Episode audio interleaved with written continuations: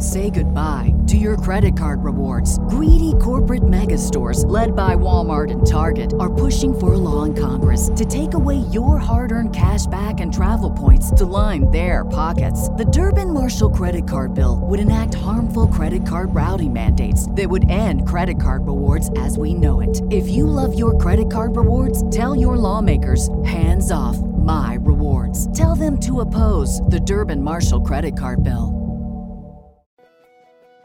Hi, this is Greg Kihlstrom. Welcome to Season 3 of The Agile World, where we discuss customer and employee experience, organizational and workforce transformation, and how business can adapt and continually improve in an agile age. The Agile World podcast is brought to you by TEKsystems, an industry leader in full stack technology services, talent services, and real world application. For more information, go to teksystems.com. To read more about the topics discussed in this show, you can go to my website at theagile.world and read my latest articles or get a copy of my latest book, The Agile Workforce, now available on Amazon and other retailers. My name is Greg Kihlstrom, and I'm the host of the Agile World podcast. I'm excited to introduce part two of a special three part series about how reimagining the digital workplace presents a unique opportunity for organizations to transform the employee experience. This series is brought to you by TEKsystems, an industry leader in full stack technology services, talent services, and real world application. To help me discuss this topic, I'd like to welcome Regional Sales Director at TEKsystems, Natalie Lister, and Workplace Services Solution Architect, Paul Valenzuela. Natalie, uh, first, why don't you tell me a little bit about your background and what you do at TEKsystems?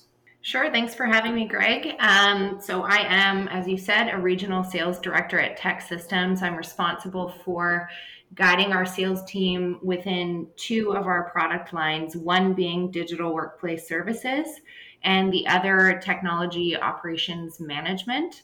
Um, been with TEKsystems for just over eight years now, and really excited to talk a little bit more with you today about some of the transformation that we're seeing in the industry. Wonderful. And what about you, Paul?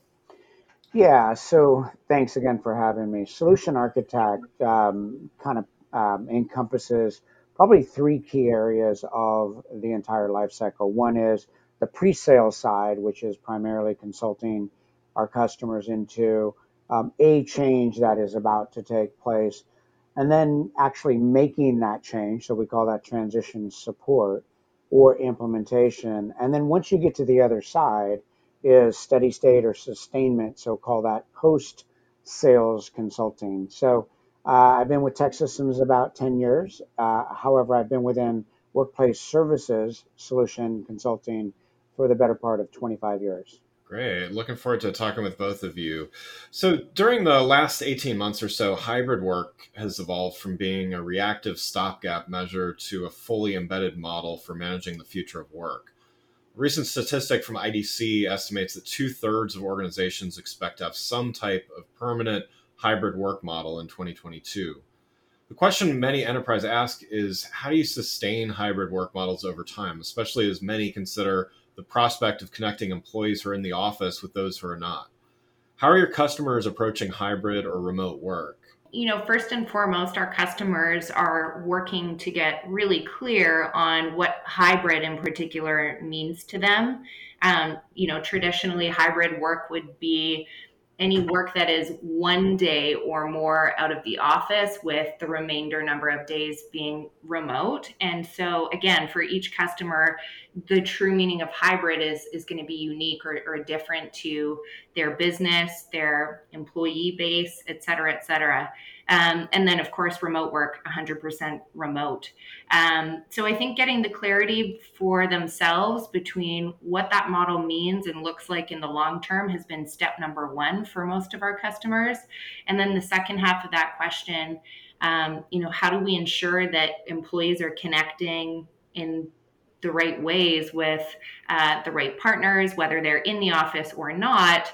Um, that's where the structure comes in and that's been a really critical piece of strategy for our, our clients you know what collaboration activities are best suited to the office versus what ones can be done just as effectively or efficiently remotely.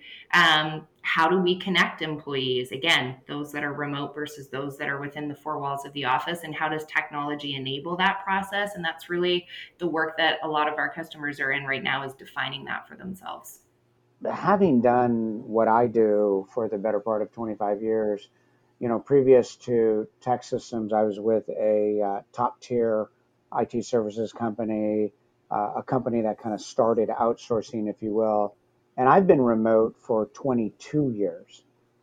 At the early part of the, that 22 years, um, and I lived very close to the corporate office, is on Tuesdays and Thursdays is I would end up in the office for no other reason other than just engagement with the team, engagement with the leadership, engagement with the customer. Um, I don't know that we called it hybrid back then, uh, but what I do know is the tools, technology, and processes were not as significant as they are today, right? So the advent of better tools, better technology, um, it's it's almost like just it just happens. Now, one thing to be sure is um, we've got some solution architects that are part of my team that are strategically placed next to the solution centers. But I can see even that starting to change as we kind of evolve with our customers because what we're finding is, for example, Teams, uh, WebEx, as long as we're video and as long as we, you know, have all the tools and processes, um, you know, at our fingertips, I don't know that it's it's necessary to be within close proximity to a facility because obviously um, the customers are going through the same thing that if we're delivering a solution from their prem is that we're not able to go on their prem either currently right so as natalie stated it, some of those processes and technologies are still being figured out um, and then you know as some of those jurisdictional changes are taking place with covid and social distancing requirements. Um, they're starting a plan and then they're backing out of that plan. So it's almost like they're playing Cotton Eye Joe take two steps forward, one step back, and still really trying to define that. Yeah. As you're talking with customers, what are some of the big challenges around hybrid work they're dealing with, particularly when it comes to collaboration when some employees are in an office and others are remote. I want to go back to what Natalie said. You know, what is hybrid? You know, whether it's two days a week, whether it's one day a week, uh, truly defining what it means to the customer. And then determining what skills or knowledge workers really need to be within the close proximity or even on, um, you know, on a prem or in a facility. And I think that's the million dollar question that's being asked right now is is if I could say this, who's who in the zoo, right? Is who really needs to be there and for what reasons. And then HR comes in and says, well, is there a particular reason why you chose that persona? Because those employees will be asking, why does Johnny and Jane get to be off, you know, remote um, 100% and why do we not get to, right? So that's the million dollar question right now. Um, and as customers are starting to create more flexibility in that hybrid workforce, is you know there is a cause and effect. If we choose this knowledge worker to be hybrid but not this other one, what's what's the possible impact? Because other companies might be offering that flexibility, and we could potentially lose good solid performers you know the increased demand for PCs and tablets as a result of this new model of working. Gartner predicted earlier this year that shipments would exceed 500 million units for the first time in history. So, couple that with the supply chain issues that we're seeing, and that's made you know that whole um, process logistically more more complex than ever. Um, and then how do you not just get the right equipment to your employees, but how does that now impact your evergreen, your refresh, your technology support strategy? So, again, really challenging logistical uh, equations for our customers to figure out. And you know, layer in on top of that that our talent pool has expanded by nature of customers and companies being more open to remote workers. In some cases, as Paul mentioned, it's not physically possible for an employee to join their team in the office. Maybe they are across the country.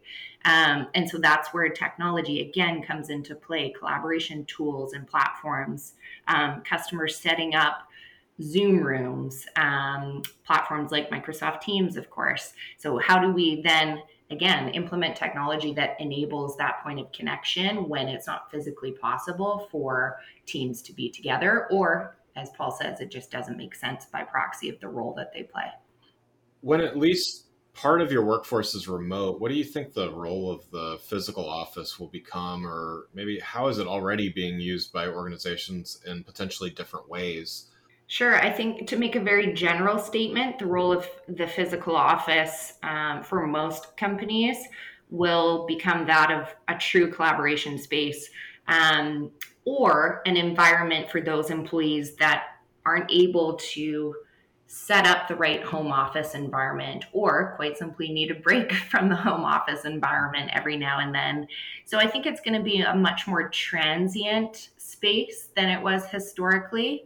Um, but pre-pandemic, a lot of a lot of our customers were already exploring hotel-style desk spaces, um, collaboration rooms that were reservable, and piloting different technologies like you know tech lockers for employees to be able to come into collaboration space, grab the tech that they needed to make the meeting happen, um, and then leave it for the next team member. So um, again, I think it's going to be very much focused on collaboration versus historically uh, very dedicated spaces.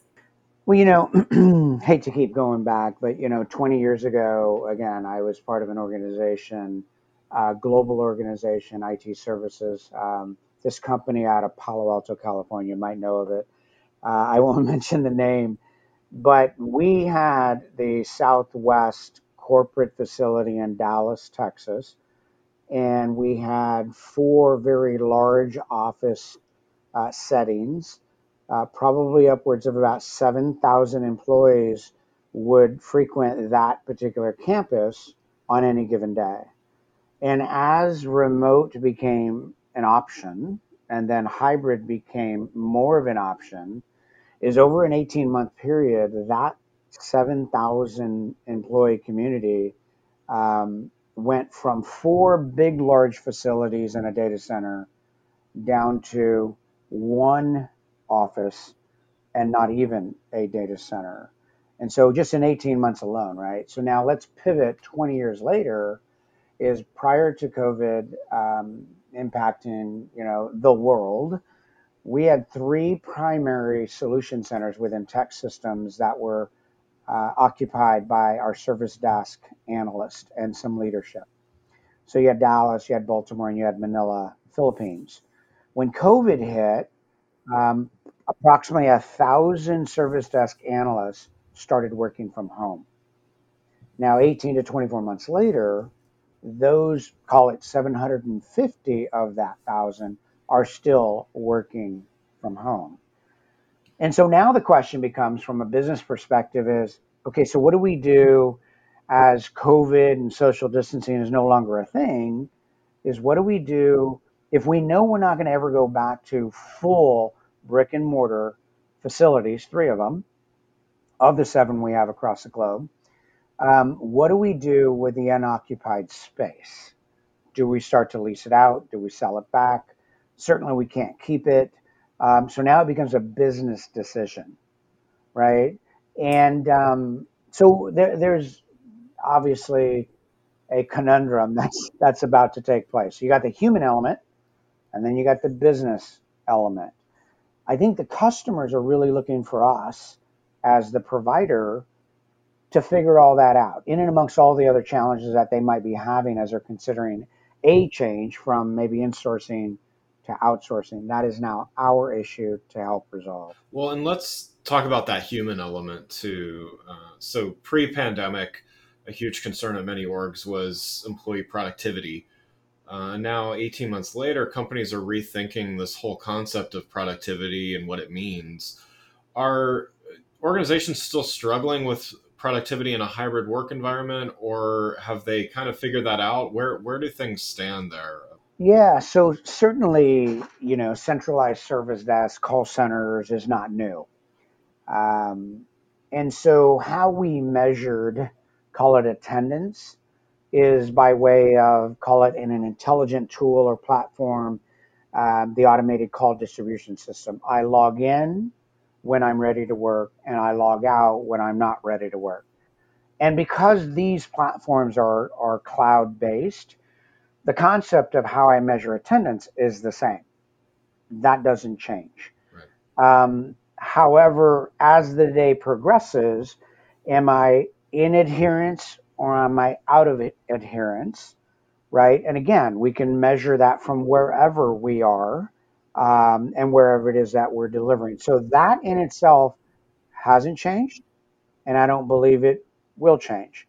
But what has changed is the cadence or tempo or or deliberance of the team leaders or queue managers measuring adherence, measuring attendance or non-attendance, right? Before it may have been beginning of the shift and the end of the shift.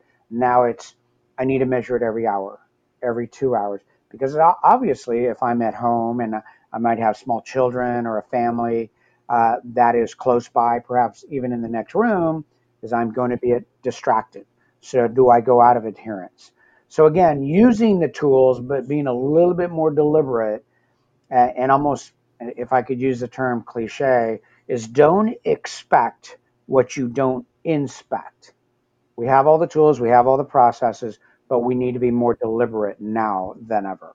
I think to add on to what Paul has shared already, um, we've had clarity for a long time uh, in the workplace services space when we think about teams like service desk teams, technology support teams, and we've gotten pretty good at measuring KPIs that not only solve the problem but also drive the right behaviors. And what we're seeing now is an extension of that mentality to the bigger picture. Um, customers now are really just starting to come up for air and think about okay, how should we be measuring productivity, right? What does that look like per job function? Um, what does success look like for this role if that hasn't been clearly defined before versus measuring keystrokes or you know hours com- connected to the company server um, they're unique cases how do you measure and account for differences between someone who's working from home and totally dedicated for eight hours a day versus someone with a lengthy commute or someone who is required to uh, drive around the city to meet different customers over the course of the day. So there is a lot of discussion, and it, it is absolutely a focal point of strategy building for the years to come. Um, how do you define that for the broader community, the broader organization? And so, in this hybrid and sometimes fully remote workforce, um, how do you measure if your people are doing a good job or not? can or should technology play a role in that? Yeah, I think technology can and should, um, but it needs to be thoughtful. Um, you know, you need to be employing technology, one, that for the most part, your employees are clear on what they're being measured by, right? As Paul said, you know, who's who in the zoo and, and what are they responsible for doing? um, it, it's a sensitive topic and a sensitive area. And I think most of the customers that I've spoken to on this topic are, are really just in the discovery phase um, because there's a sense of privacy and um, confidentiality that needs to be addressed. But there are also benefits, of course, of employing um, for lack of a better term, monitoring type technology. So you've got to strike a balance that achieves, you know, what you're after, which is measurement productivity, while at the same time not having your employees feel like they're under surveillance. Yeah, you know, earlier Natalie mentioned uh, a, a, key acronym, right? KPI, key performance indicators. um, not necessarily service level agreements or service level objectives, right? Is is how many tickets am I opening and closing? How fast am I answering the phone? Um, what is my customer satisfaction? These are all good metrics. But what wasn't measured as often as it is now and really means something is the employee satisfaction index, right? Now, what we're hearing and being a little bit more deliberate is a team leader, supervisor, delivery manager saying to their team, Hey, Johnny, Jane, how are you doing? How are you coping with this? Is there anything I can do? And that's not a tool and that's not a technology. But maybe as you're asking these questions, is there is a technology play there. I don't think we have figured that out, right? Um, now, recently, the organization took a survey, and we did use a tool and technology. We gathered all the analytics, and you know, we very um, precisely, you know, establish all the metrics, and we made them all nice and pretty. And and now we're starting to share and socialize the outcomes of that. Now, what's the plan around that? And how can we get our our people to help influence a better outcome of that? Because at the end of the day, um, we, although we are a technology services company, our people are our product. And if we're not listening to them, if we're not somewhat addressing their concerns, productivity will fail. Uh, customers will go to someone else. Um, the service will be uh, less than maybe what it could be if we're not listening and um, reacting or acting upon those challenges that our, our employees are in fact seeing.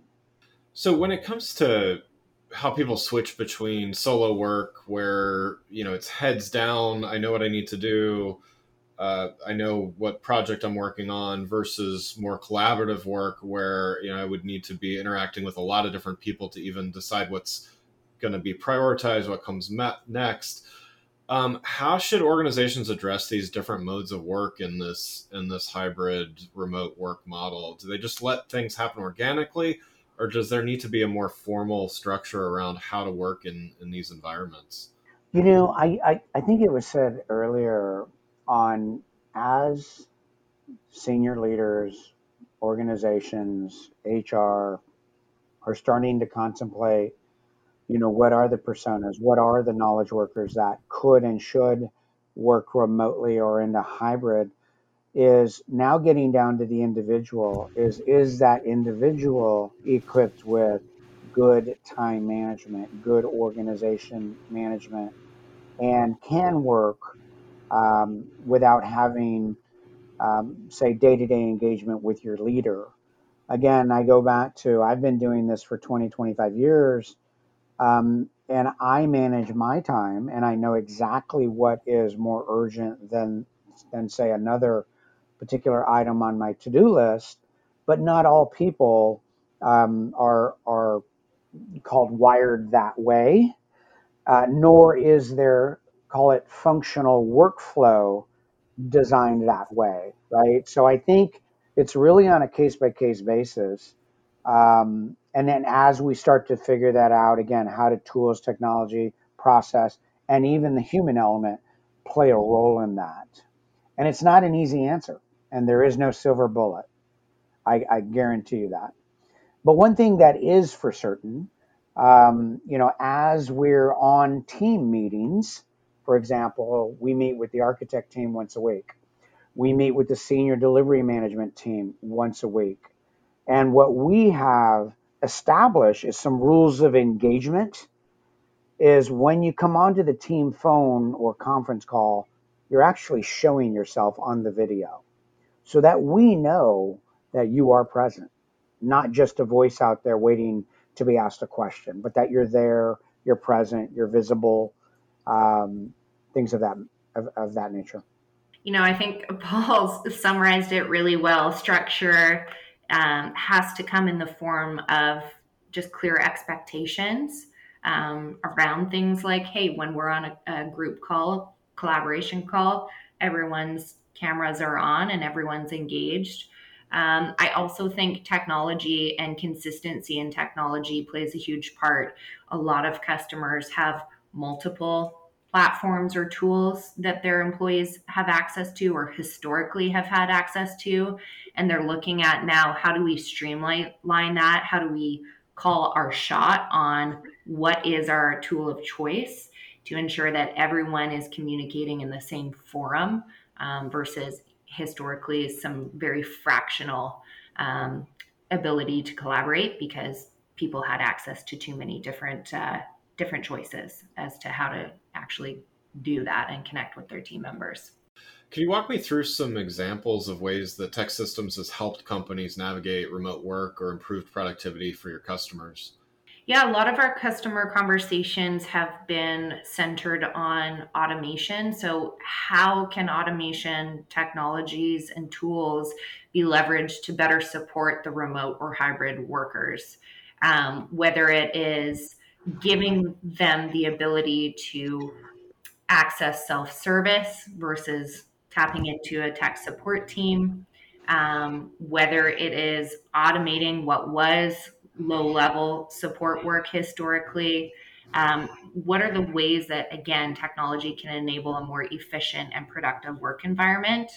Um, and then TEK's also been extremely involved with a lot of customers' return to office strategies. So, providing the thought leadership and, in lots of cases, the actual physical teams to facilitate the technical support that's required to get employees set up in the quote unquote new office environment if they're a hybrid worker or if they're going back to the full the office full time um, and again in other cases a big part of that return to office strategy has been okay how do we go forward with a plan that just as seamlessly supports those remote workers as well you know the only thing i would add to what natalie just said um, what i commonly see or hear coming to the table at the beginning of a project, initiative, engagement is data security.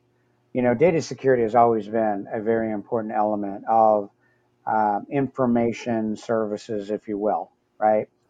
But now what we're seeing is that they've got a seat at the table and they're being very deliberate. Before, you know, you might protect some of your data, your information behind four walls, calling that a data center calling it a solution center. Maybe you're doing some of this work on prem. Now that we're remote and we're going through tunneling through, say, a virtual private network, is can we protect the customer's information just as well? And what we're seeing and hearing is our uh, CISOs, our data security analysts, is really saying, I think we can tools, technology, and process have really evolved to the point where we don't have to be as adverse as we maybe once were. So, again, everything Natalie said, but again, I think the data security element is making sure that we don't just check that box, but making sure that we're assured and comfortable that the way in which we will do remote work or hybrid work isn't uh, constraining us from from moving the dial from an anywhere, any device, any user type of world. Well, thank you both so much for joining the show. Uh, for those listening, what's the best way to keep up with what you and TEKsystems are doing in this space? Uh, just head to teksystems.com. It has everything that you need in one central place. Wonderful. Again, I'd like to thank Natalie Lister and Paul Valenzuela from TEKsystems for joining the show. Learn more about TEKsystems and their perspective at teksystems.com. I'm Greg Kihlstrom. Thanks for listening to the Agile World. See you next week. Thanks again for listening to the Agile World podcast brought to you by TEKsystems. I'm your host, Greg Kihlstrom. If you enjoyed the show, please take a minute to subscribe on your podcast channel of choice and leave us a rating so that others can find the show more easily. You can learn more and get a copy of my latest book, The Agile Workforce, from my website at theagile.world.